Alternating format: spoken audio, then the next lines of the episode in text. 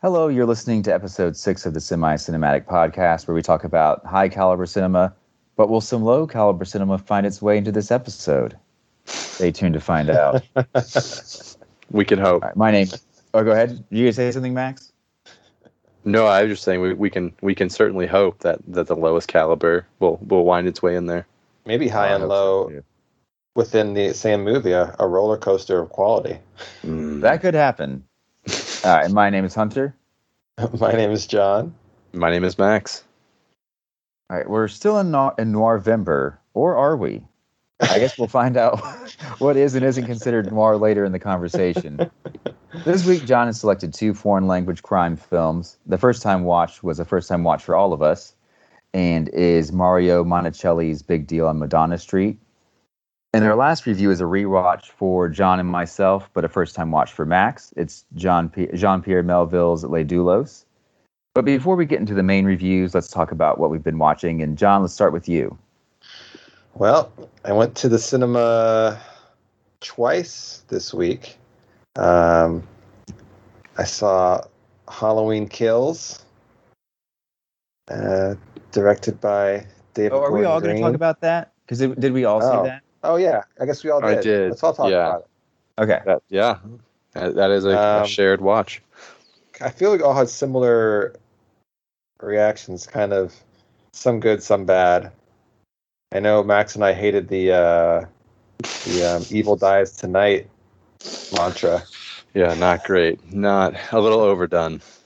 I'm kind of anti mantra. I, I think the worst is in X Men First Class, the mutant and proud. That's just terrible. I yeah, hate that. mantras do come off really, really corny. The more I, I guess at least these two examples, 100% corny. Yeah. It is also the tagline. It looks like on uh, Letterboxd, "Evil dies tonight." Ugh, gross. Uh, some some good kills for me in there that I enjoyed. Um, it's also tough because I love the the previous the regular Halloween 2018 so much. I think this one was always going to struggle to live up to that. Um, and there's only so much. There's only so many places you can go with these films at some point, especially these sequels. There's just you know, there's you run out of ideas uh, characters are getting that were in the original that are some of their you know these characters are used in this one they're getting older and older so they're limited in how much they can move around at this point uh, Hunter, Yeah. what did you think Oh, me? yeah Oh, okay. all. I couldn't tell what the name was there. Um, I liked it. I didn't love it. I I think it's fun. It's a fun, but kind of bad movie. Like it just feels like a mess. It feels like it was written in five days. Mm. and they just kind of I don't know. It's it's uh overall I like I did enjoy it and I, I would rewatch it, but yeah, there was some really weird stuff in it. I, I some of it I think John, you and I talked about it, like the way it was shot, like they did some weird angled close-ups that just that looked terrible. And like the background sometimes didn't look like they were like they looked like they were maybe shot in front of a green screen, but maybe that's uh, covid stuff maybe That could be. That could be what Mm. it was. Mm. Um, the hospital scene was definitely not covid no, and that that scene was way over long. Yeah. Mhm. yeah Yeah, my, Um, the the friend that I saw it with, we both just kind of looked at each other and just like, when is this thing going to wrap up? Like, what what even's happening in this hospital? Like, uh, yeah, just not great. not great Not great. Didn't or yeah, not great. Didn't hate. Yeah, I mean, I, I enjoy. I'm glad I saw it, and I would probably watch it again. You know, not in a theater, but I'd give it another chance another time for sure. It wasn't like a, I didn't have fun watching it. It's just not not great. Yeah, I'll watch it before Halloween Kills comes out, probably. Oh, not Halloween Kills. What's the next one? Halloween Halloween Ends. Oh, oh the the yeah. trilogy. Yeah. Yeah, I didn't. I knew in my head. I knew. See, running time 105 minutes. Could have been a tight 95 without that hospital scene. Yeah, that's true. Although I guess you need to do something with um, Laurie Strode being in the hospital there. I don't know. Like, did they they even need that other escaped patient at all? No, No. no, that was dumb. Yeah. Oh, they're going to use COVID in the plot of Halloween Ends, according to Letterboxd. Wow. That Mm. is mm, a different episode then. Uh, definitely. Well, spoiler here if you if you haven't seen it yet. Five, four, three, two, one. I did enjoy the mob getting killed by Michael Myers after all that mantra stuff. Mm. uh, when he comes back at the that was kind of satisfying to me. I don't I really I've said this I don't know on this podcast, but I don't like a vigilante mob almost ever. So I like to see them in peril, I guess. I don't know, like you see like that it is almost like um a kung fu movie there where he's just like surrounded and they all have weapons and then they're all like slaughtered in a matter of 30 to 45 seconds. Just waiting their turn. Yeah, yeah, always taking their turn. That's an interesting. Yeah, It's always great for the one-on-one. Yeah, maybe the military needs to enlist Michael Myers. Like that should be the next movie. Is finally just make him a good guy. And, and would the uh, fire have been enough if uh, if they hadn't if the fire department hadn't come? I don't know. Mm. Oh, Seem who like it. knows? Doesn't feel like it. Yeah, probably not. Yeah, Yeah. make Michael Myers like a Terminator character where he flips flips the script. Yeah, that would be kind of fun. Very interesting. Is It he would just, be. It, it would actually be terrible. is he just like taking out taking out anti-vaxxers? Is that- is That's the that's the Oh. COVID part. oh man, I'm gonna get some emails on that one. All right. Well, yeah. Well, what else? Uh, did you Oh. watch. Uh, last night I Mhm. watched Lamb. Hmm. have you have you guys seen that? I have not. No. Uh, I thought it was pretty good. Um, it's interesting. There's there's a twist at one point that I don't want to give away because it definitely ca- caught me off guard. Um, it's kind of a slow burn. It's in it's in a very beautiful setting, so it's gonna look it looks really good. Um, I really like how do we say her name? uh, the girl from uh, the Dragon Tattoo movies. Um, Oh, is it Noomi Rapace? Is that how you Mira say it? Yeah, she's really Mhm. good. Like just like whenever she's on screen, she's very compelling. Um, movie's kind of a like there's like a weird juxtaposition between cute and creepy, which is interesting. Um, I just don't know if there's enough of a payoff at the end, but I, I mean, I liked it. I gave it a three point seven five out of five, so I think it's worth watching. Um, people have a lot of people seem to have issues with the ending. I didn't really have an issue with it.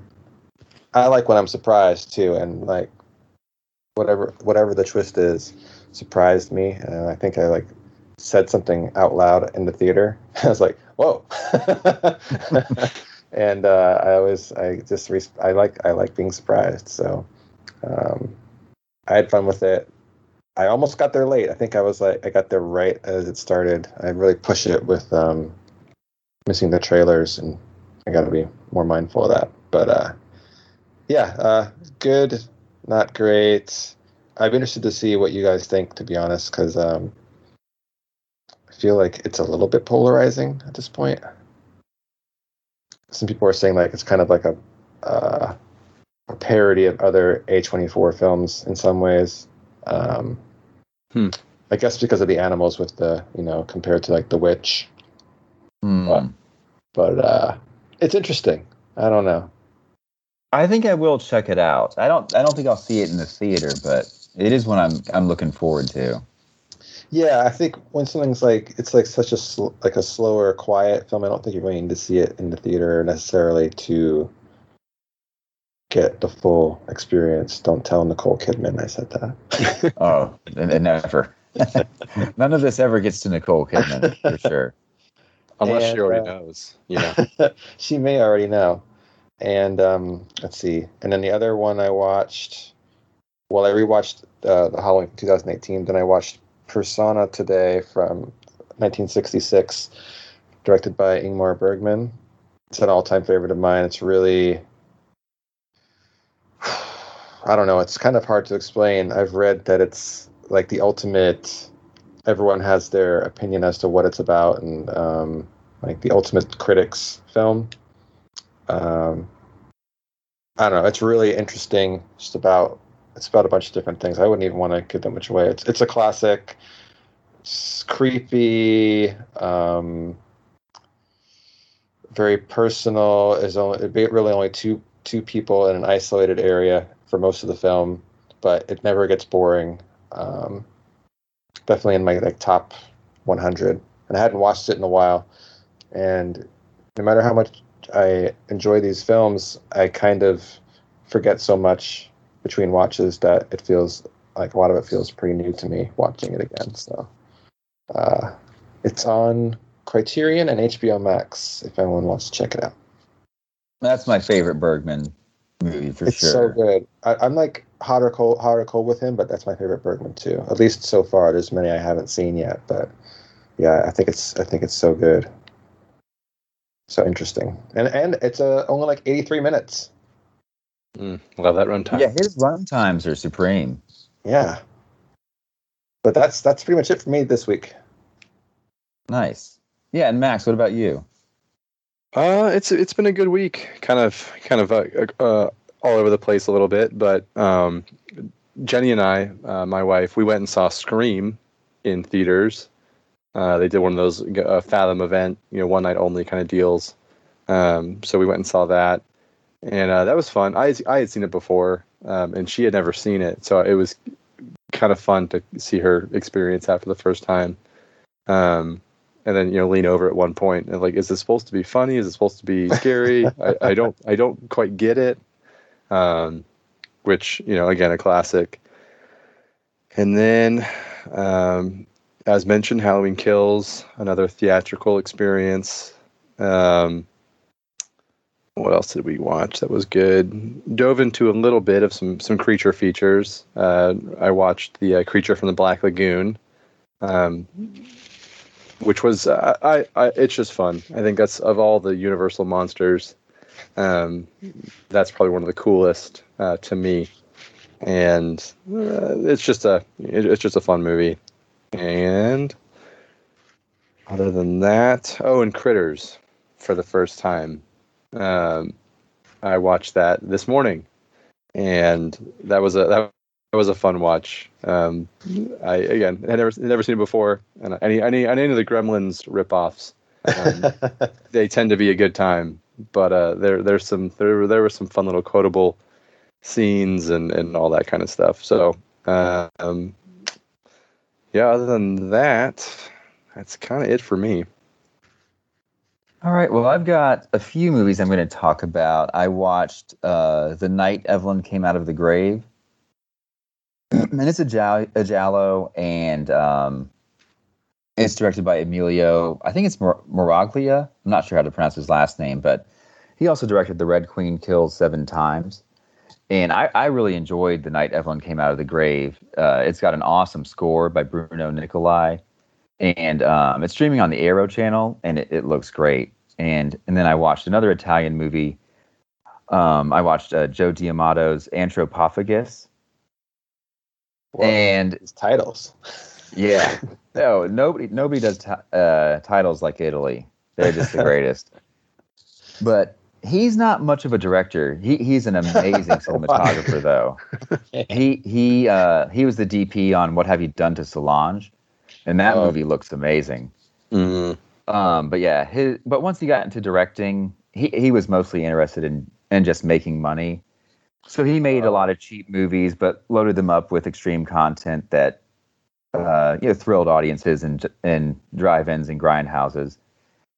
And Anthropophagus, it, it's pretty slow. I, I did enjoy it. it. It's got some. Uh, it does have one scene that goes beyond anything in Titane. Whoa. Yeah. Um, I won't Titane. spoil it, but uh, yeah, it's not a movie that you watch while you're eating breakfast. I'll tell you that right right now. Or ice Oh. cream. Is there some stale cereal? And like you just don't want to think about ice cream. Oh man. Wait. Yeah, well, ice cream. Yeah, Baby Blood. I watched at night, and I was eating ice cream. But Anthropophagus, I watched in the morning, and while I was eating breakfast. Mm-mm. Okay, so it's just the timing. There's a Not- trend here of not eating while watching these movies. Yeah. Yeah, That might be. yeah, the or just thing. having. Yeah, coffee is the best thing to have with a movie to me. Of course, I only watch. I typically only watch movies in the morning. So Yeah, coffee even Um, reflects the black abyss of the film, perhaps. yeah, that's true. but yeah, this one is also streaming on the Arrow service, and it looks good. Um, oh, Mia Farrow's sister, Tisa Farrow, is the star of it. Whoa, interesting. and, and she appeared in quite a few, in, or in, in a few Italian horror movies. She was in Lucio Fulci's Zombie Flesh Eaters, and I, I think Anthropophagus was the movie that made her quit acting. Oh wow. Mm. Yeah, and I know Italian uh, productions are pretty notorious. Um, and yeah, I guess after that, after this production, she had just had it and called it quits. I don't know why. I, she's only in a few American movies, but she's in several Italian movies from the late seventies. Yeah, I, Hmm. I didn't even know she was an actress. Yeah, So now, is she any? Is she good? I mean, I know like um, depending uh, what kind of movie you're in doesn't really cannot reflect whether you're talented or not a lot of the time. Yeah, it's tough to say because she is in these Italian movies, and of course they're all dubbed. Um, Oh yeah, yeah, yeah. Um, so that kind of works against the performance already. I wouldn't say she was great, um, but she's fine in, in, in these movies. Um, and then I watched two Indonesian horror movies that are on Shudder. Uh, Oh. One's called Impetigore, and the other is called The Queen of Black Magic. And um, I, I really enjoyed both of these. I thought the performances were great and the characters were really well written. Um, and they get pretty brutal too. And they're very they're very serious. It's not like a fun they aren't fun horror movies. Yeah. And and of course, you know, I you know, you know, fun kind of takes me out of a movie. I need as much darkness as possible. so I I did enjoy these. And then that's that's all I wanted to talk about with the recently watched. But I do have kind of a pop quiz question for y'all. oh, oh Mm. man. Now, now, what have I done? Now it's on me to answer. All right, all right. I'm ready. Well, your your pop quiz segment has you know delighted our our audience, you know, which is thus far the the three of us. So I thought, you know, maybe I I can come up with a question, and I did. okay. All right. Are there any consensus classic films that you dislike or at a minimum think are overrated? Hmm. Hmm. A few examples would be, you know, obvious ones like Citizen Kane, Casablanca. I think I Hmm. have one, but I'm gonna I'm gonna think for another ten seconds. Yeah, this is. this is- I, yeah, that's a- I fine. do have one. If you want me to go first. yeah. yeah, I let it off. Yeah. Okay, so mine. and I don't dislike this movie, but I'm not a huge fan. Rashomon. Okay. Ooh.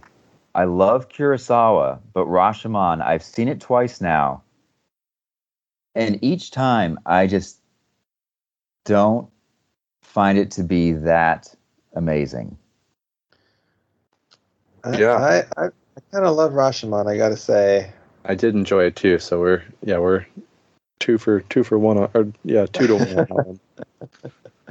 Um, It just doesn't do it for me. I I wonder how much too, though. Like it depends, like when you're watching, like you know, in in what life stage you're at when you watch these movies. You know what I mean? Um, Well, I've seen it during the Letterboxd era, and I saw it years you know before that as well. Yeah. So it's like I Event gave it- Horizon. It just stayed at a one star. I mean, not not a one. yeah, star, now it's not one. I, I did give it three. right, but not a five like everyone else. Oh no, definitely not a five. I think I have one. Um, going back to Bergman. Um, shoot, what is this called? The one where he's like playing chess with death. Uh, the seventh Seventh seal. Seal. Yeah. The Seventh Seal, yeah.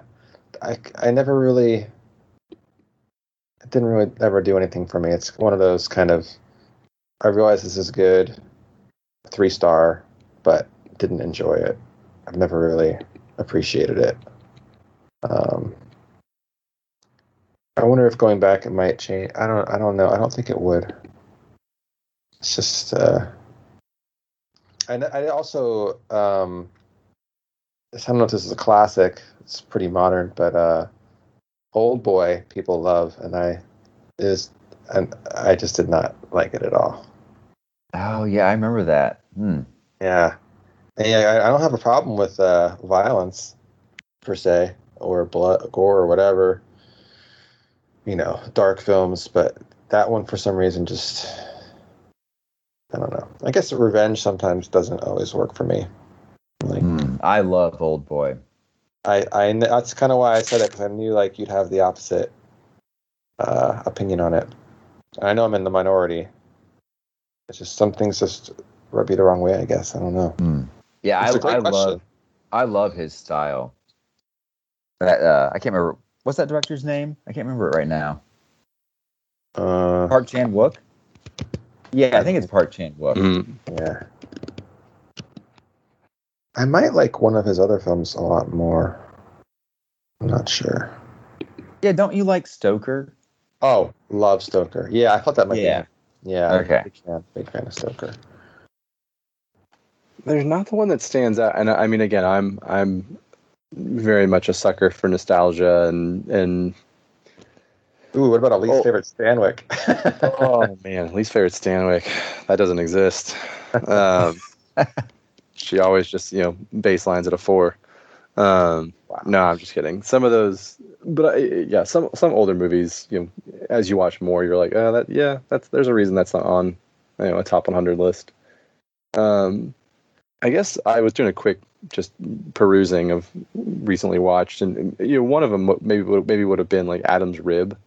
Um, I feel like that's always kind of popping up on um, kind of best performances and, and, and best stories, and and that's you know, it's not one that like I wanted to go in and love and then didn't you know didn't enjoy it, but um, things that are super dialogue heavy. I mean, if you're not drawn into, into those characters um, from the start, they're they're just kind of a rough watch.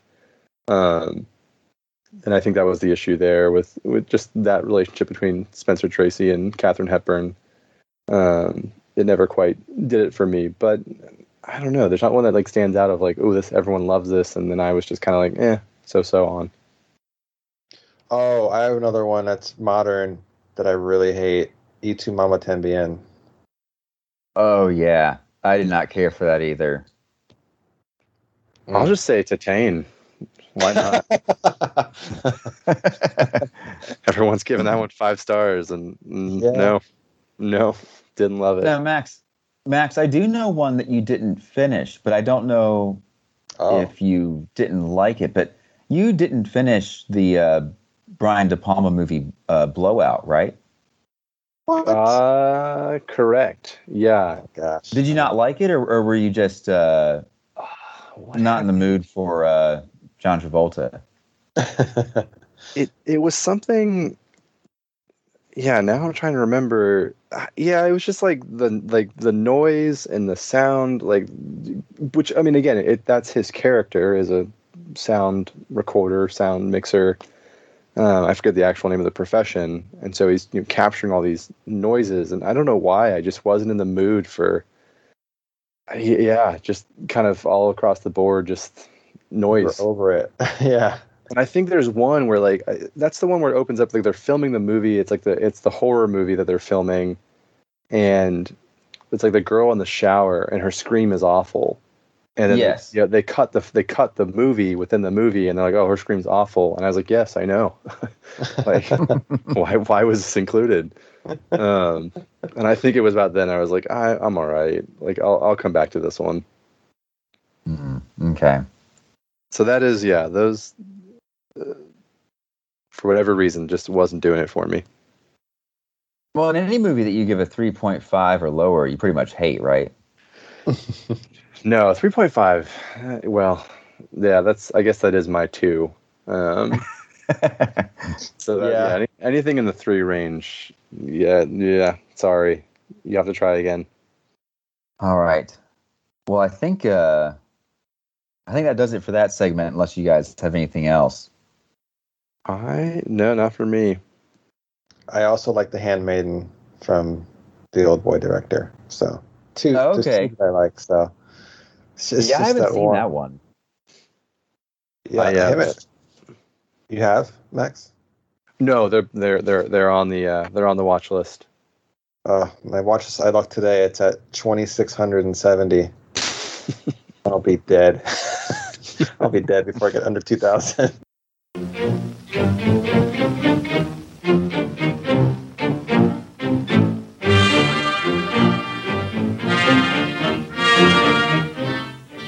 Not since Rififi has there been a crime so bold in nature, so daring in scope. This is the big deal, the shocking and unbelievable story behind the crime of the century?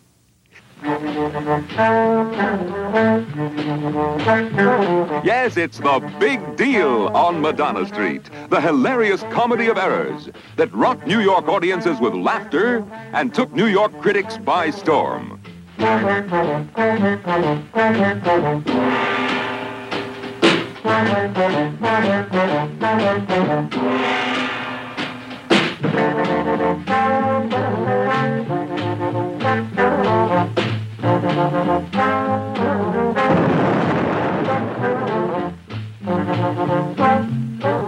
This is The Big Deal, a riotous excursion into hilarity the New York World Telegram and Sun called a crime wave of merriment, crammed with the joy of loud laughter. The New York Times called it a funny picture, artfully and joyously played. The New York Post said its humor is unfailing. Performances range from excellent to exquisite. Starring Vittorio Gassman as the ladies' man, hero of the ring, idol of the boxing world, who went from boxer to burglar in one easy lesson. And featuring the incomparable Toto as the granddaddy of all safecrackers, who taught them the tricks of the trade, like how to crack a safe with a cheese grater. Yes, this is the big deal. Italy's official entry for the Academy Award nomination.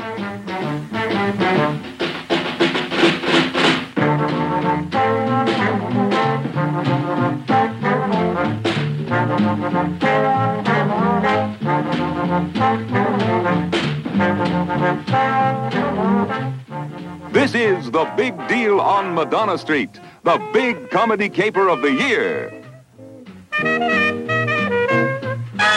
No one with a sense of humor should miss it.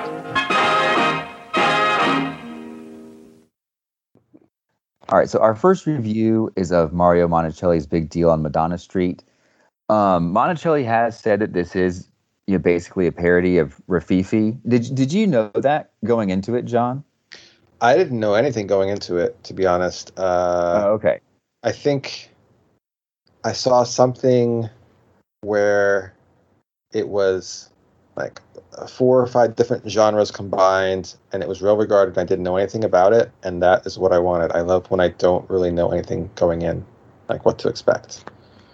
And I was like, I was like, it's a comedy, but also a film noir. That doesn't make any sense. So I'm watching this. movie. I'm picking this movie. Well, we'll get into this. It, who, yeah, whether who or not this is a film noir? I, we need to find these people. Yeah, it is on that list. that was my that was my that noir list that I showed you guys. That was my um, make or break on whether or not to pick it or not because I already had an issue with picking the hidden for horror and it not really being horror. So Mm. listen, Yeah, if I had to tighten up, you let me know. There is a crime that is attempted, so That's true. I, yeah, you there's, there's a bit of um, planning involved, loose planning. mm, and there is like a bad guy and kind of a um, there's elements of a classic noir but a lot of other stuff too for sure Yeah. anyway we'll get to it Yeah, and this, and there are a couple sequels to this, and it's been remade twice. Um, Louis Malle, he he actually remade it in 1984. Um, it's a movie called Crackers, which I, I've I've never heard of it. mm. Yeah. And the Russo brothers, who um, who have done the Avengers movies, they remade it in 2002, a movie called Welcome to Collinwood, which I've I've also never heard of, and I won't be checking those out uh, for sure. I can promise you that. Um, guaranteed guaranteed now I will say now the cast and crew of this are pretty amazing. Like the cinematographer, he shot eight and a half, Mm. and um, it's co-written by two of the writers who wrote The Good, the Bad, and the Ugly, and of course uh, Marcello uh, Mastroianni is. I mean, I, I can't think of a bigger Italian movie star. Like I think he's just you know, probably the biggest that there is. yeah And it also features uh, Claudia Cardinale. Uh, is it Cardinale? Cardinale? Card- is that how you it? Cardinale. That's what. Yeah, that's what I thought it was. Cardinale. Right, Claudia Cardinale in an early role, and uh, and she and she and Mastroianni would also be in Eight and a Half together later, and and of course she's the star of Once Upon a Time in, a, in the West, which is like she's amazing in that movie. Um, and this movie, my synopsis is it's a it's about a group of dum dums who attempt to pull off a heist at a pawn shop. John, let's start. let's start with fair. you. What what did you think, what did you think of this of this film? uh i thought it was so funny and when something's subtitled and dubbed i think a lot of times that comedic whether it's timing or just getting that feel i think it can be lost. Um, it's a lot to overcome and i still think it's super funny. I love the old guy who's always hungry. Um, i like rooting for criminals in the film. I like when they're likable. Uh, i think the more you get to know these characters you're kind of rooting for them. They all have flaws but they're still like pretty charming i think for the most part. Uh, there's one line that uh, Mastroianni says about his um, his little his baby or his kid. Oh, it's, it's like a baby, right? Mm-hmm. Yeah. Mhm. He says this kid will go to jail when he's all grown up if he chooses. Uh, I don't know. It's like it's a lot of fun stuff here. I like that it's um, a comedy but still shot like um, a like a neo-realistic, like post-war Italian neo-realism film. Like it's shot very bleak, but it's definitely a comedy. Um, I don't know. There's a lot of good like visual gags, like when they rob the camera with the with the cast and the broken arm. Um, Oh when yeah. they when they film when they film the safe to get an idea of what it's like, and there's always problems with the camera and like laundry going in front of the window. Lot. There's just a lot of there's a lot of little jokes going on throughout. And it, they are this group of guys they are a disaster when it comes to executing anything together. Hmm but i had I just had a lot of fun with this movie. Um, it was really refreshing.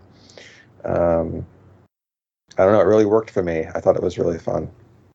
I also really like the score. The score is uh, i don't know it's like jazzy it's not like comedic per se. It's kind of a little bit maybe whimsical, moody, but but still light. I don't know. It's hard to explain. Like it's it's not like a heavy, heavy, dark score, but it's not like something where it's like force feeding it to comedy to you either. It's just kind of cool. Uh, yeah, I mean, I I enjoyed all the performances. It's interesting. You know, I think most of these, the main like the other main characters weren't even actors, and they didn't even dub their their uh, lines later. Like the um, the Sicilian who keeps Claudia, uh, his sister, locked up most of the time.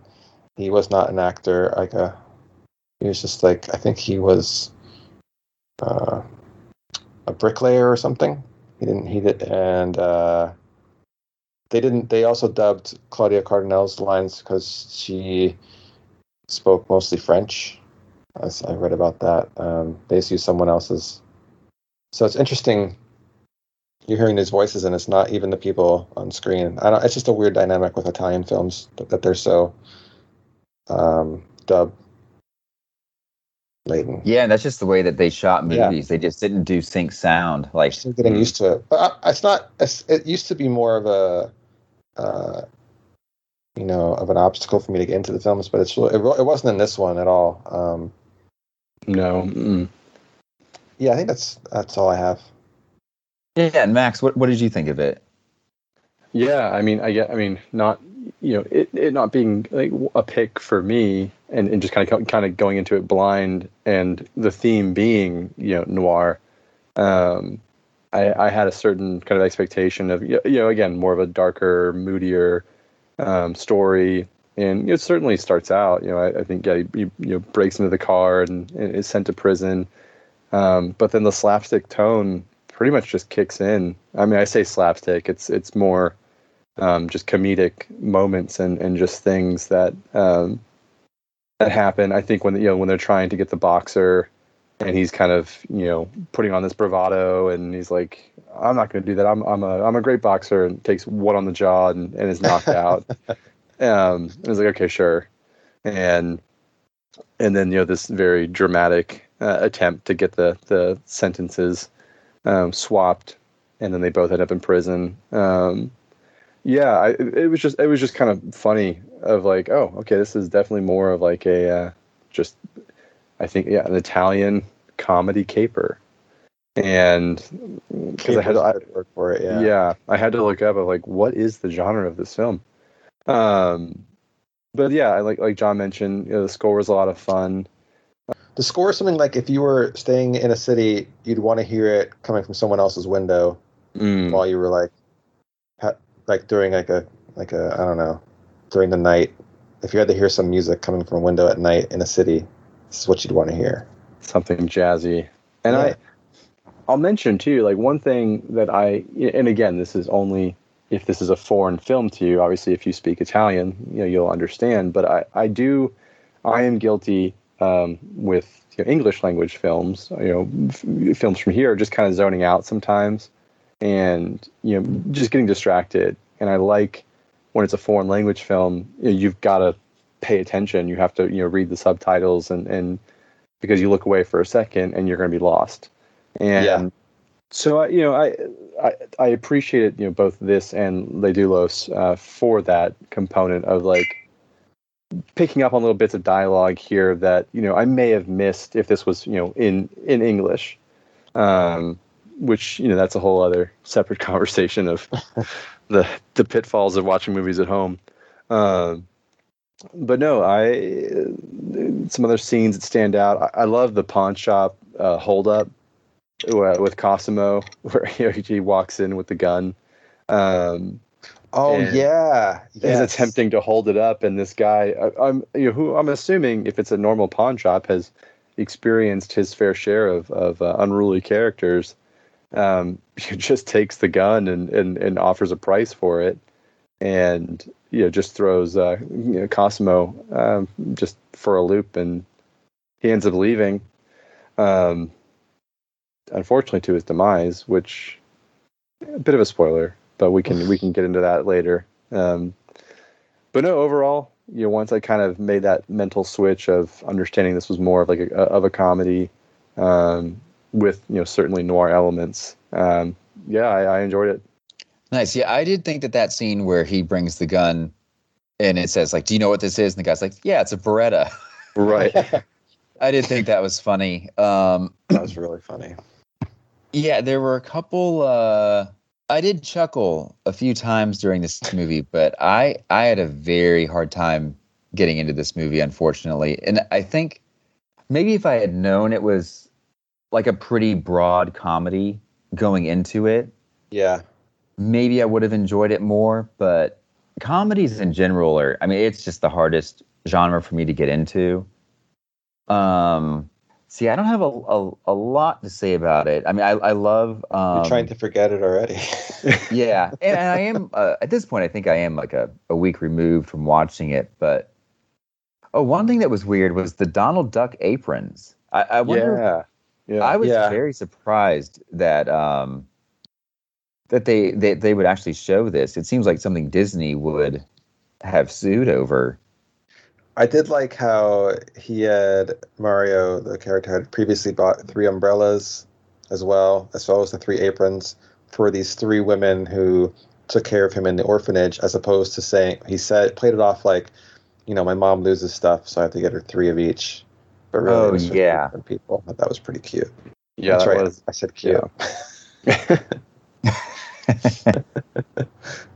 Yeah, yeah. Comedies, like I said, are tough, and then foreign comedies are even like that's kind of like an additional barrier I'm sorry, Hunter. get through. Oh You're no, getting punished lately with Event Horizon and this. this this was not intentional. But as soon as you as soon as you introduced the movie, I could tell that you had some issues with it. Yeah, and it's I would never say it's bad. It, it's just not. it's just not up my alley. yeah, it's not your thing. You know, I would rather watch Anthropophagus or uh, I think I'd even rather watch Baby Blood, even though that was a pretty tough, tough movie. But you could Um, enjoy ice cream or cereal while watching this movie and likely have no issue. That's true. Nothing was very upsetting. Um, trying to think if there's anything else that I liked. Um, no, I did think it was funny when they're watching like the footage that Mastroianni's character had taken, and um, and they asked. There, there's like an older character in the movie who um, I think he's the, he, he's one that ends up dying later, but they like I think Mastroianni asked like what they think of it, and the and the the guy says as a film, it's lousy. I thought that was pretty funny, but yeah, uh, not I, I'm I'm kind of amazed it's held in such high regard, but then again, it's just like I said, it just doesn't. Uh, in general, just doesn't appe- a- appeal very much to me. Mm. I did well, and I, I mean, I'm, I guess I'm on the opposite side, and I, you know, I, for me, like, I- like I mentioned, once I understood that it was not going to be like a true noir, um, I guess in the in the strict sense of the word, it, that did help. But the whole finale, um, you know, when they go when they when it comes time to execute this heist, um, I thought that was really well done, and I, I, you know, just lots of little bits and pieces, and then, I mean, again, just you know, uh, even with all this planning and all these you know different you know elements that they've they've taken you know efforts to to ensure you know that this would be successful. Um, I don't know. I, I liked how it like they were doing the steps. They were they were you know they were they were they the, the process was working and then there'd be something that you know almost out of their control went wrong and like the couple arguing underneath the when they're crossing across the rooftop and they're right downstairs arguing for like who knows how long. yeah and they're just sitting there on top of the you know on the on this glass ceiling Or the furniture being switched around the day before they came in. right they've looked at this room and they've studied it and they've they, yeah it's like things like that where i'm just like these guys it wasn't much like oh man these these guys are you're so dumb it's just like they just can't catch a break Uh, yeah, i like they were the- also pretty dumb. they're also pretty dumb. The and even when because like yeah like what what is it? Um, oh, the boxer because he has a, a love interest who is living with um, two older women in the in the room that's adjacent to the pawn shop, and ah, what is it like?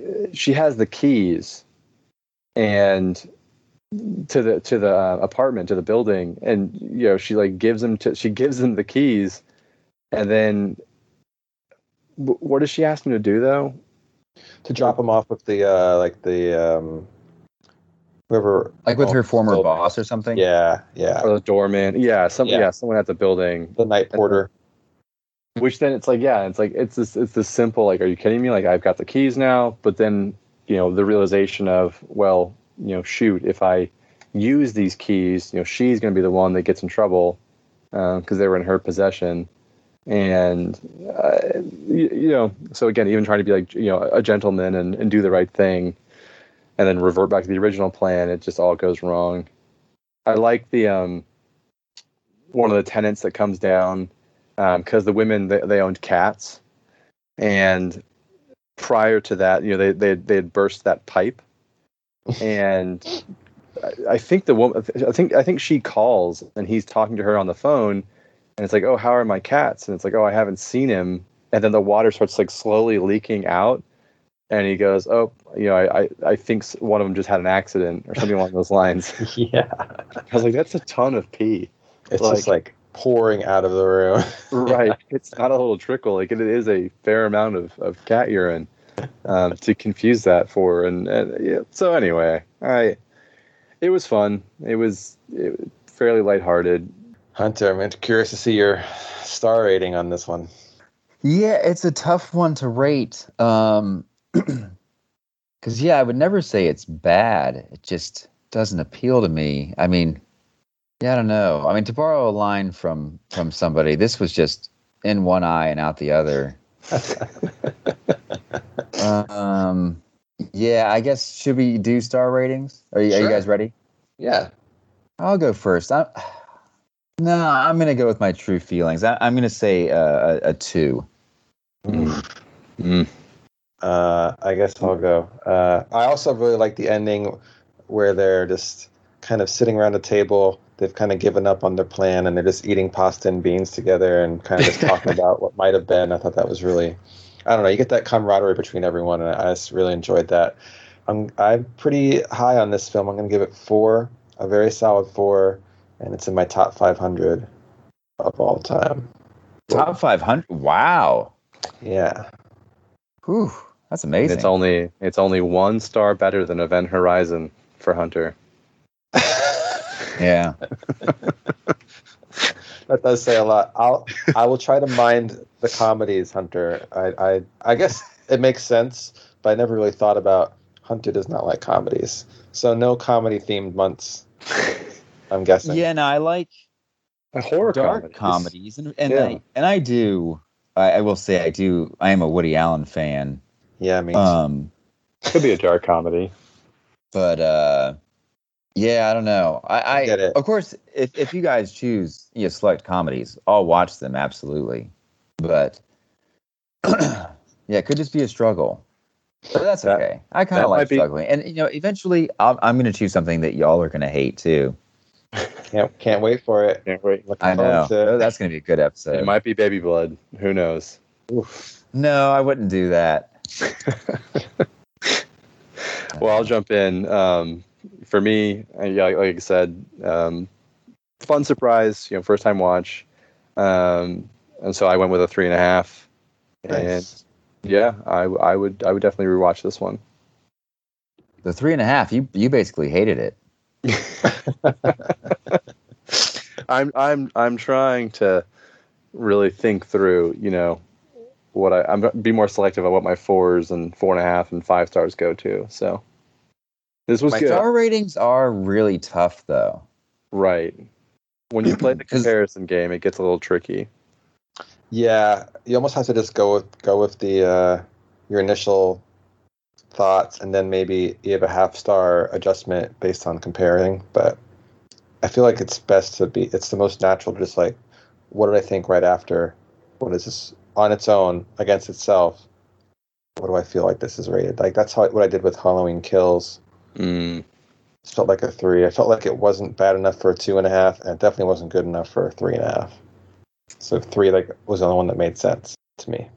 Yeah, yeah, me too. For Halloween Kills. It was a three. some of the some of the actual kills were pretty fun, and I, I do enjoy that. You know, I did kind of like that it was really wild. Like it was a, it was not as, like the 2018 Halloween is a pretty standard slasher, Mhm. yeah. and this one was just kind of, it, it was a pretty strange movie. I think this one missed um, like 28 the 2018 one had some really good um, supporting roles by some of the teenagers and that little kid who like Yeah. gets cameo in this one and some of their performances were really made the movie better and this kind of lacked that it just had more it's just more this the angry mob stuff it's kind of took the place of the more fun teenager stuff and it just Mhm. made it for like I don't know less satisfying overall Here's a question. Yeah. yeah Did your theater laugh at the woman shooting herself in the head with the car yeah, door? Yeah, I laughed too. Yeah, I thought that was awesome. It was, was a pretty really full good. theater, and I was like, I don't think that was meant. I mean, I guess it's pretty funny. It's But- pretty funny. I forgot about that. That was really funny. Unloading point blank at Michael Myers in Newark. It's sitting in a car. oh yeah, that one that was good. That was a good moment. it's We probably all- a little bonus because like she was pretty confident with the gun, you know, and then all of a sudden, bam. And the Uh, opening, I thought the opening of Halloween Kills was awesome. Like Oh, everything, firefighters. Le doule, c'est le chapeau. Et le porteur de doule, c'est le doulos. Silien porte le doule, c'est-à-dire qu'aux yeux des gens du milieu, il en croque. Je crois qu'on n'a plus rien à se dire, il est tard. Attends, on a autre chose à te demander. Pas me confondre avec les gens qui rentrent dans votre bureau en marche arrière. J'en croque pas, moi. Le doulos est un indicateur de police. Passez-moi l'inspecteur Salignari. Qui m'a balancé On le craint, on tente de ne pas le fréquenter. Alors, c'est ça le fameux Silien Julien, t'as tout correct. C'est pas ce qu'on dit à Paris. Le doulos jouit d'un statut particulier, tant dans le milieu qu'à la grande maison. En somme, quand on ne vous aide pas, vous êtes perdu. Ce n'est pas un hors-la-loi ordinaire, mais sa vie est plus dangereuse. Dans ce métier, on finit toujours clochard. Ou avec quelques balles dans la peau. Je trouve. Cette ordure de Silien. J'ai peur. Si tu me connaissais comme beaucoup me connaissent, tu n'aurais pas peur de rester avec moi. Le doulos, une tragédie du mensonge. Le mystère à l'état pur. Un homme pris au piège.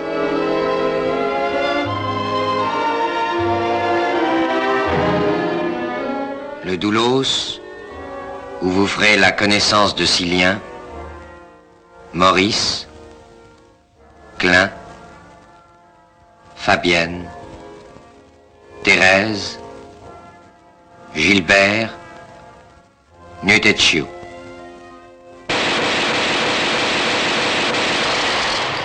Un film de Jean-Pierre Melville.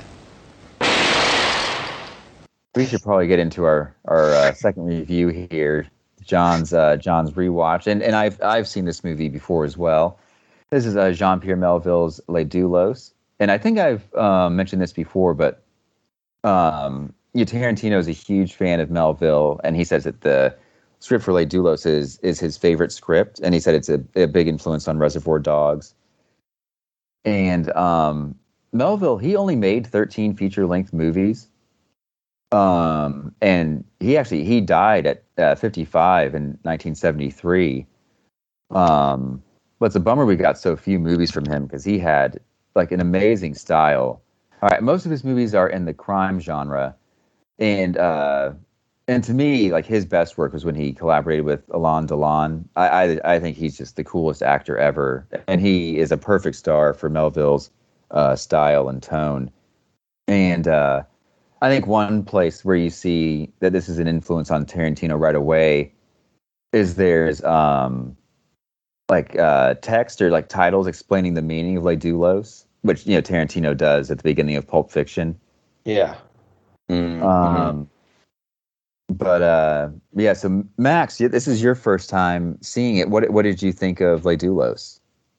Yeah, and so I mean, it is. It, I think having seen some more, you know, French films at this point, and and, and recognizing, I get that does that that does make a difference. You know, you just mentioned like, like Alain Delon. Um, you know, when you see these actors, like, oh, I recognize this person, and so that that same experience um, when you you're watching movies that are, are made here, um, it doesn't make or break the film. But anyway, all that said, um, seeing the opening, seeing you know a little bit later on, you know Jean Paul uh, Belmondo, um, recognizing you know where the story is going. Um, I don't know. It, it, it starts off intriguing. Um, I like a good you know kind of things happen where and you're not sure why they're happening. You're not sure who to, who to trust. You're not sure people's motives um, that's all just kind of you know right off the bat. And you know, I, I know we keep bringing up Tarantino, but you know, that's another influence for me where I feel like he does that really well. Of you know, here are these characters, and you're going to be with them for an hour and a half, two hours. You're not going to know, you know, maybe until the end of the movie uh, of what their motivations are. And so I thought that this this this film did that really well. Um, so anyway, that's kind of like just you know from the from the get go. Um, I knew I was in for a good watch uh, right, right from the beginning of this one. Nice, yeah. The opening, like the credits, are awesome. Just him Mhm. walking down the street, and then the camera panning over to the shot, like underneath the bridge, and then you know going back to the the guy walking down the street is is is a, just a really awesome credit sequence. Mm-hmm. And I love when he when it looks like he is planning a heist with someone, and then he actually, you know, uh, robs the guy and, and kills him with his Yeah. own gun. with his own Yeah. gun. Yeah, that's an awesome, awesome scene. Yeah, and John, um, I know this is one you love. What do you uh, what do you love about it? Um, there's a couple things here. I think on a first watch, the coolest thing about it, kind of playing off what Max said, is that you don't get all the information. You're not sure. You're getting like glimpses of the characters, but there's enough taken away where you're not totally sure who's who or who's who's to blame, who's the police informant, who knows what. All the all these things like there's just enough left where you're just not sure. Um, but then if you go back and watch it a second time, like even watching the opening scene, knowing that he's going to kill the guy and rob him, it just takes on a whole different dimension. The performances, knowing what you know after watching it the first time. So I appreciate it for both of those aspects. Um, I feel like when I rewatched it this time, I'd been a couple years, and I knew that I had it in a very high regard. Um, as I was watching it, I was enjoying it, but I was wondering, why did I rate this so high? Not like I wasn't enjoying it, but there was not. I knew there was something else going on that hadn't happened yet, and it's that Mm. last half hour that once we start revealing what's happening, and then the inevitable tragic occurrences towards the end of the film and the climax, that just really ties everything together for me and makes it a great film for me. I love how it's shot; it's very stylistic. Um, I love the two performances by Jean Paul Belmondo, who I always love, and Serge Reggiani is really great as well. Um, he's in the in the beginning, you kind of feel like he's not as tough. He doesn't look that tough, but he's actually a lot stronger than than you than you than when you're introduced to him. It kind of like becomes more and more. It's an interesting character. Um, kind of a looks can be deceiving situation. Um, but yeah, like I, th- the more you learn, for me, the more I appreciate what's happening. Um, it's one of those films where you kind of know it's not going to turn out great for almost everyone in the end, which tends to be a Melville thing also. But um, Mhm. it's still a fun ride getting there.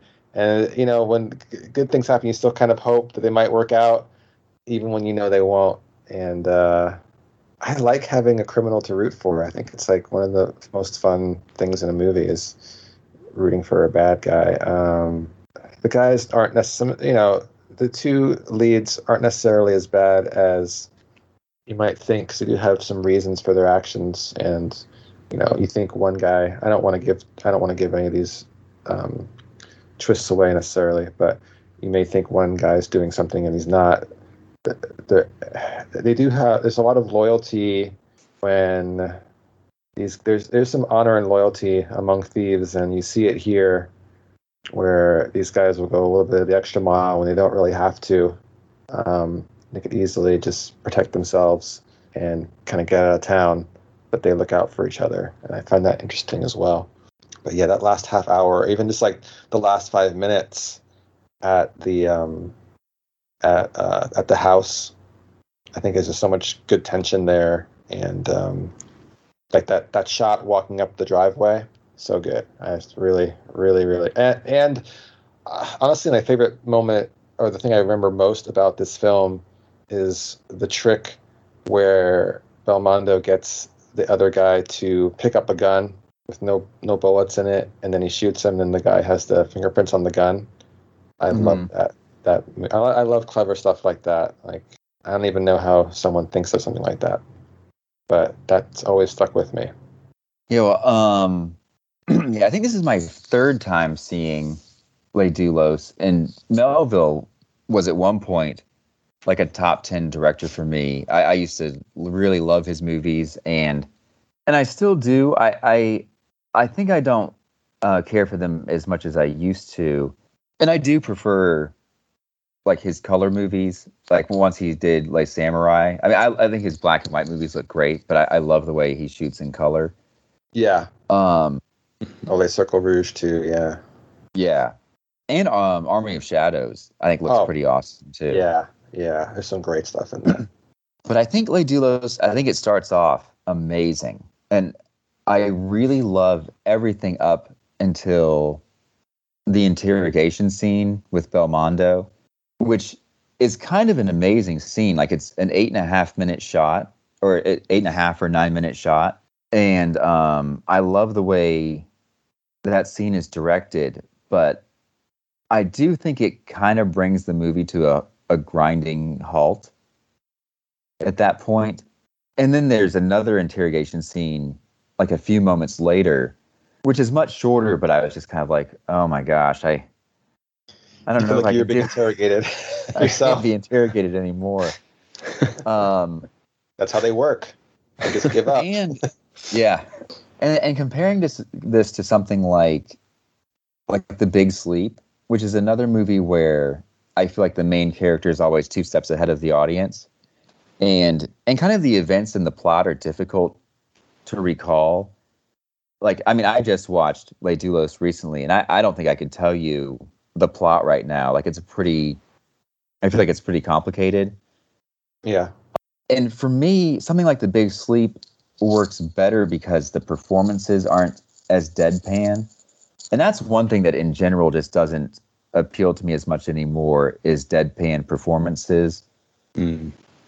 Like The Big Sleep I think is a confusing movie, but it has, you know, wit and like a lot of personality and and Bogart just has, you know, just awesome charisma and I love the way his his line delivery uh, is is really funny to me. But yeah, I, I still I enjoy Les Doulos, but it does once it gets to the that first interrogation scene, it does start to slow down for me uh, quite a bit. It's a Um, long scene. It's definitely, yeah. I can I can see where that could be an issue for sure. It's- Yeah, but- nine minutes of interrogation is is uh, it's significant. Yeah, no, it is. Mhm. Um, I do think Belmondo, even though he is kind of deadpan, the scene where he beats up is, is her name is it Teresa? yeah. oh, it's- Therese, yeah, it's- Maurice's girlfriend. Yeah. That scene is pretty brutal. Yeah. Yeah. I did make, I noted that of like, and that's pretty early on in the movie when you first meet him. Um, Mhm. And again, going back to like that, like, what is, what is with this guy? You know, because you don't really know any of these characters yet. And like, yeah, I mean, it's not just a simple, like, you know, I mean, you, like you see in older movies kind of smacking someone around. he he kind of he kind of pulls out all the stops with her. Yeah, and I do Yeah. like I do like that this um that you kind of don't know what's going on in the movie until the last half hour. Mm-hmm. But I kind of wish they had pushed it even further. Or I wish some of it wasn't like explained like directly to the audience. I think it would have been awesome to see um I can't remember their characters' names. Is it is Silien? Is that uh, Belmondo? yeah. Mhm. Okay, and then um, Maurice is the uh, is the guy who it seems like he's sort of like ratted on, right? Yes. But then they work together at the end. Yeah, that's Reggiani. I, I wish that you had just seen them working together instead of him like having to explain everything. And then you find out, yeah, like like why they've been working together, like in the last five minutes. Mm, I don't know. I think that that would have been a little more compelling to me. I don't know. I could see it. I could see it working either way. But I, I like the the last thirty minutes so much. I can't really. I don't really want to change it, but I could see that working too, for sure. Yeah, I, yeah, I, I like that whole scene at the bar or the restaurant of of Silien, you know, basically kind of having to like prove and explain to Maurice, you know, how he was not the informant and why he did the things that he did, and and then again, kind of yeah, like that. Well, we're getting into spoilers, so I'll I'll I'll, I'll pause myself, but uh, just uh, you know. an interesting conversation that happens between the the, the, the three of them. I think it's Maurice, uh, Silien, and, and then is it uh, Jean?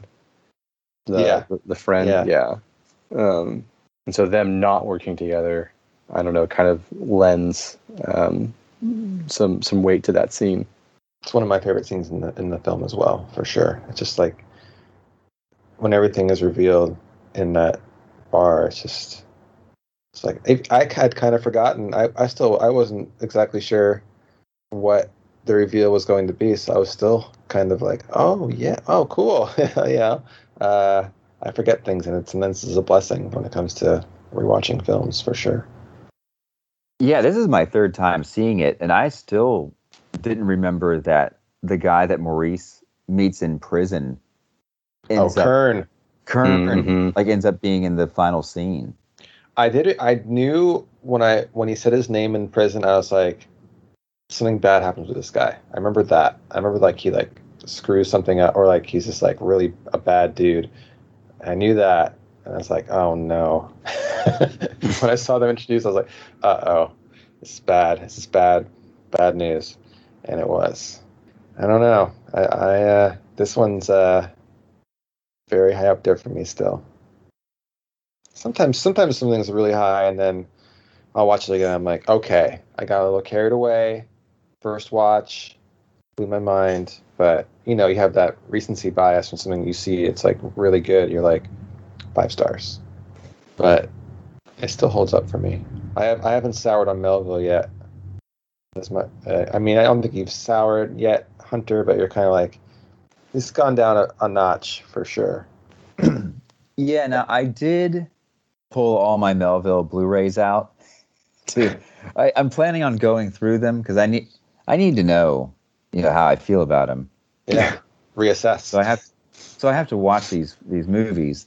Yeah, I don't know what it is. I do kind of wonder if it is kind of performance related. Mm. I kind of like more I don't want not theatrical performances, but I do like bigger performances. I like deadpan uh, performances. Like with Delon, I think it works because he he's just he's fun to watch. No matter what he's doing, he's just the greatest. But yeah, I don't know. I I, I think it could be the, per- the performance based, but I'll rewatch these movies and uh, and uh, we'll see what my what I find. Hopefully, uh, at least one of them still has the same magic for you. You know. And I want that to be like Samurai because Yeah. it was a top twenty movie for me for forever. Yeah, I mean, you Mhm. got me into it. Like, who knows how long ago? Probably like fifteen years ago or something. Yeah. No, that was a yeah, that was a good one. So, I do wonder how much of it is like too like I, I don't know, kind of like starstruck in a way.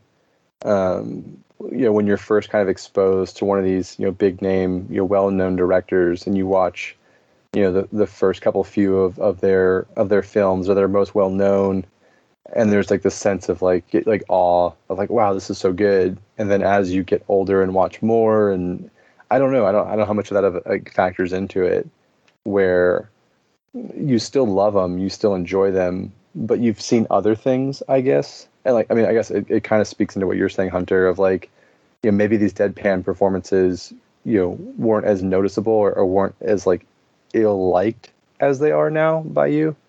Um, but now that you've seen other performances that you that you like more, it just lessens them. I don't know, just interesting concept of how things age and you know, as time goes on. Yeah, I'm sure that cinema taste buds change, you know, a, a little bit. I mean, and of course, as I've gotten older, I've gotten way more into like cult movies and horror movies, and you know, Melville isn't as uh, depraved as someone like Lucio Fulci, who I adore. um, so yeah, maybe I just maybe he just needed to you know amp up the uh, depravity, and I would have still be loving his movies. there was some there was some decent squib work, I will say. Um, at the end of this movie, I, I made a note of, of for a black and white, you know, older film. There's a pretty imp- impressive amount of blood there at the end. Oh yeah, I think uh, it, right. it just it kind of you know it just catches you off guard. so Um, rarely see blood in these films. You're right. Uh, I guess it was 1962, so it's not it's it's not the 40s or 50s. I take it back. All right,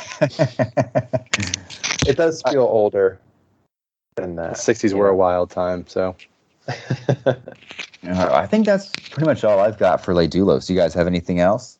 Another great score. I'm telling you, these those noir movies with their jazzy scores, they are excellent. They whatever they're doing, they're just making good decisions with those scores, and it just gets you really in that in that tone. I don't know. It's, it's I feel like maybe noir and I guess noir and horror, which we talked about the last two months here, are the most score reliant. You think maybe? It's like other genres. You kind of just you're getting a lot of times more just like kind of the same old stuff's being done, or like it's just not as noticeable. Where in these more darker, moody films, it really does set the tone and um, transitions you from scene to scene. I don't know. Uh, Yeah, in Europe, European movies, uh, especially from like the 60s and 70s, I think there's a lot of cool composers, you know, working in Europe during that era. yeah, it's something to really be appreciated. And I think now that, you know, experiencing these that we've talked about recently, I think the next time there's a really kind of a dud, I'm going to notice it more than I might have otherwise, or I might have just not even thought about it. You know, it just it wouldn't stick out to me. But now I might think like, wow, they could have done a lot better. Kind of like um, those parts of the hidden where it sounds like there's a cat playing on a on an organ or something. Yeah. It's like yeah, you know. But uh, you know, even that it's still interesting.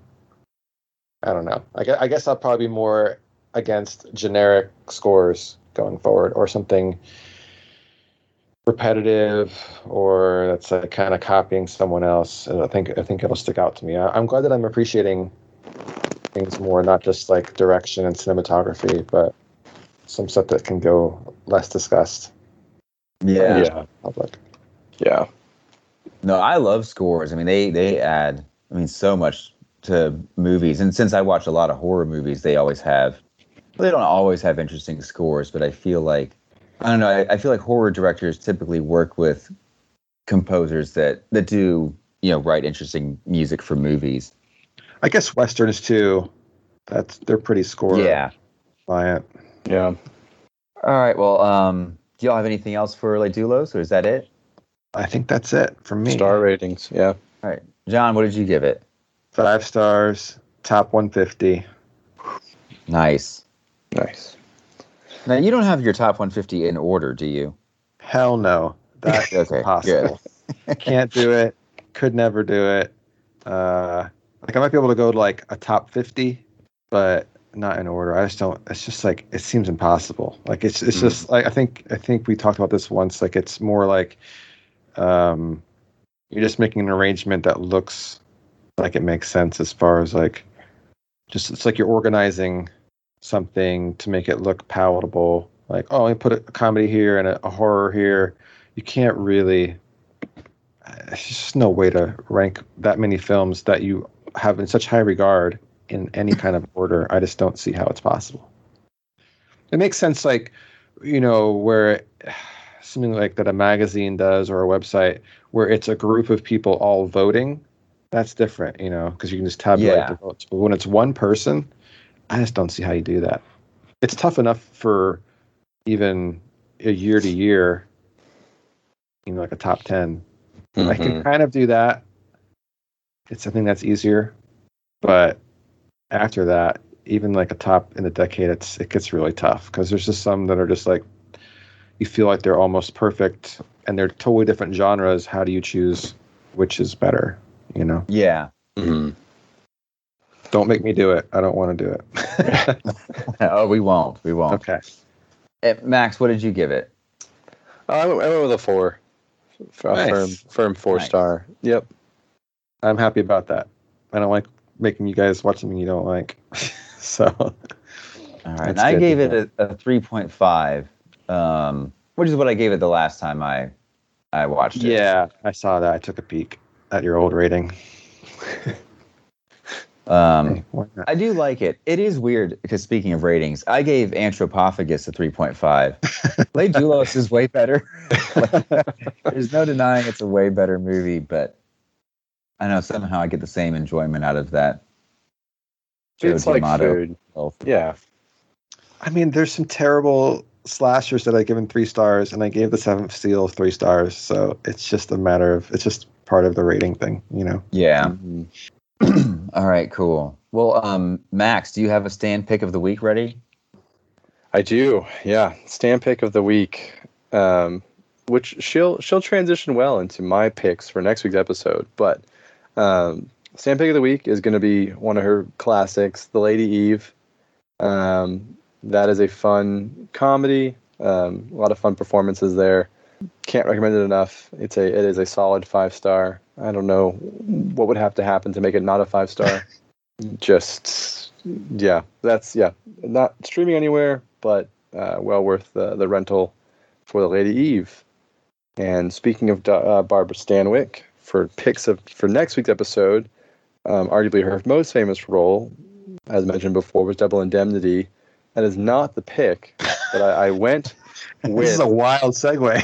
Yeah, I like this. I went with I'm trying to make it work, and I I- so I'm I, I didn't want to do. We've we've we've done some some, and we texted about this because we've done some more pure. It's still noir. going. This is incredible. yes. Continue. Sorry. We've done more pure noir, um, and I had a question about if neo noir, uh, 80s and 90s counted. So, and we came to the consensus that it did. And so, my first pick, which is a rewatch for me, is Body Heat. Um, Nice. Star. Yep. That was uh that's that's the rewatch. And then the second pick, which is the first time watch for me, will be uh, Devil in a Blue Dress. Okay. Starring Denzel? Denzel Washington. Yeah. 1940s LA. Can't go wrong. Well, I guess we'll see. But Yeah, I I've like- seen both of these. So I'm actually Devil in a Blue Dress. I watched earlier this year. I have not seen either of these. oh, okay. That that's that's a rare feat. So I'm I'm I'm proud of that. yeah, I'm into that. Yeah, I haven't seen Body Heat in a long time. It, it is. It's William Hurt's in that, right? Yeah. Yep. hmm Okay. Yeah. It's a very sweaty movie. I will say that. Does it take place in the state of Florida? It does. Oh wow! So it Wow. holds a special place there. Um, Excellent. 1981, directed by Lawrence Kasdan. Oh, Mm. my favorite era, the early '80s, late '70s. It's uh, it's a magical time. Excellent. And uh, John, do you have any free picks? Oh, I have a free week? pick. It's not noir, but it is very good. It is from 2010. It is a action, kind of an action crime thriller. It's called The Man from Nowhere, uh, directed by Lee John Bohm. It's pretty wild. I'll say that. It's really fun. It's wild. It's action packed. You will not be bored. There's not eight minutes of interrogation anywhere. I don't even think if you tabulated all the interrogation in the film and combined it into one scene, it would not be eight minutes because there's going to be shooting going on before that happens. Yeah. happens. It it is available on Pluto and Tubi and Peacock if you have it, but those other two are free. And uh, I think it's a lot of fun. Yeah, I've seen this movie. I watched it, oh, almost four years ago. I gave it a Um, three and a half. I gave it a four. Nice. Yeah, I remember liking it, but yeah, it has been it has been a little bit. Excellent. All right, and then um, and then John, where can we be found on social media? Oh shoot. Uh oh. Max, Uh, can we found on email? we email is Letterboxd. Oh my gosh. what? I wrote those show notes earlier. oh boy. Keep this in. Keep this in. We deserve it. Ugh. email. We, email can be found at semi-cinematicpod at gmail.com. Instagram is semi underscore cinematic. Facebook is facebook.com slash semi cinematic pod. And then Letterboxd is letterboxd.com slash semi cinematic, all one word. Should we give our um, individual letterbox account? Sure. Um, mine is Alias Genius, just as it sounds. Mine is Max Manuals. And mine is Hunter T. Robinson, and it's uh like all one word, no spaces. That's manuals like Daniels, not like uh, user manual, just in case you guys were wondering. Yes. Correct. I wanted to make it a game. You know, Oh. you gotta be you gotta be Uh, dedicated to go find it that out. account. delete it. Delete that comment. I spoiled it. No, I like it. it it's it's it's you know it's the, at the end of it, so it'll help people that can't figure out the clue.